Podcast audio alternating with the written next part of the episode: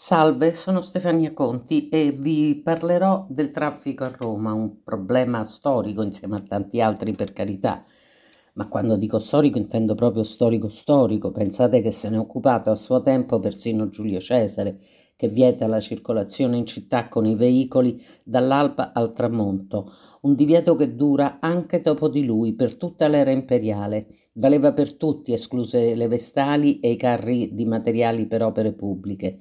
I ricchi se ne infischiavano perché avevano gli schiavi che li portavano sulle lettighe, ma c'era chi, come poeta marziale, lamentava il fracasso infernale nella notte. Anche girare in lettiga era scomodo assai.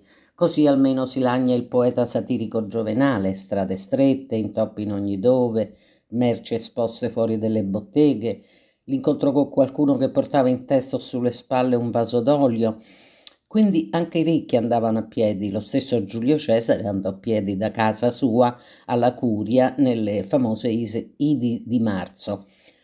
Poi c'è il declino, Roma diventa piccola e nessuno si muove più dal proprio nucleo abitativo, a cui serviva a quel punto il carro o l'asino.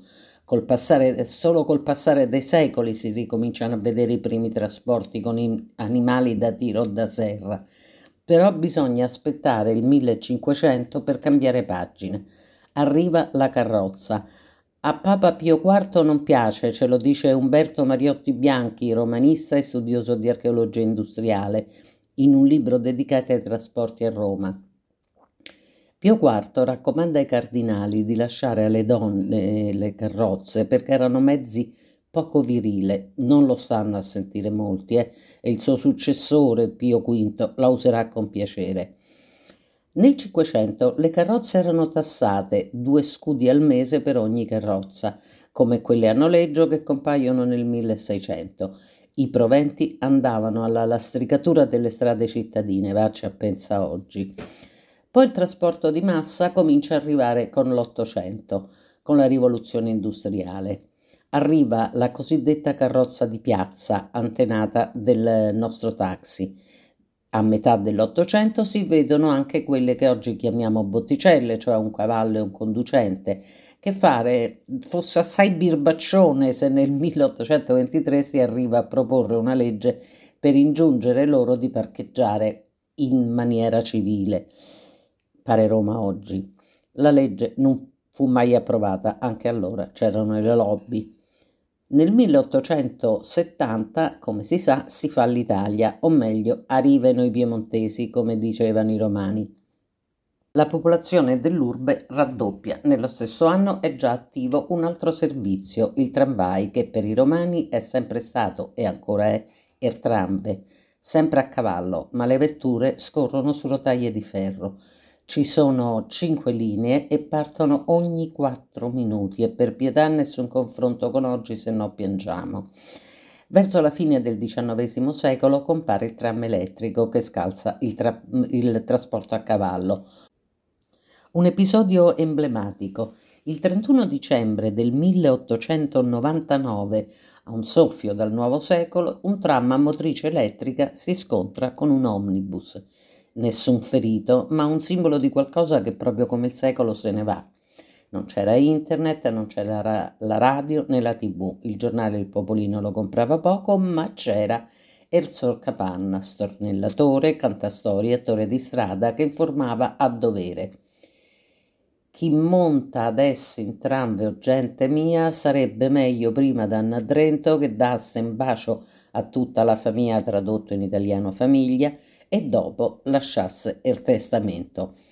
Il suo braccio destro, pepparello e muratore, gli fa eco. È un comodo, davvero sciccheria, ma per la strada le persone si non fanno un po' d'attenzione. Sai che gli fa il tram, gli sta a carta testa con le gomme.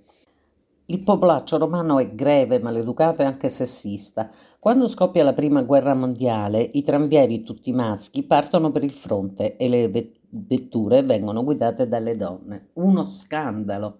Erzor Capanna non esita, si giri tutta Roma, non trovi una puttana, la requisite tutte la società romana, con la quale si intendeva la società pubblica di trasporto. Le tranviere non la prendono bene una sera un gruppetto di loro aspetta sotto casa Erzor Capanna e lo fa nero di botte. Appena finita la prima guerra mondiale, nel 1918 cominciano i lavori per la costruzione della linea Roma-Ostia. È un successo clamoroso, l'auto è ancora un privilegio per pochi e grazie al trenino la gente tutte le domeniche si riversa al mare. Nasce la canzoncina Tutti al mare, tutti al mare per godere e per amare. Si, si canta ancora adesso ma in maniera un po' più volgare. La vera passione per la gita Ford de Porta però era già scoppiata all'inizio del Novecento, con l'apertura della linea Roma-Frascati, cui seguiranno i collegamenti con gli altri paesi dei castelli, acciambellati sulle colline a sud della città. E così tra il 1912 e 16 esplode la moda della villeggiatura ai castelli, ci si va anche solo di domenica, mangiando nelle fraschette, portandosi il cibo da casa e si beve il vino locale. Nel 1925, grazie ai tramvi, nasce a Marino la Sagra dell'Uva, una festa dedicata alla Madonna del Rosario, la Fontana dei Mori, nella piazza principale del paese, la prima domenica di ottobre, getta vino invece che acqua. È diventata famosissima, lo è ancora oggi e l'anno successivo Ettore Piet- Petrolini lancia la canzone La gita ai castelli, più nota come Nanni.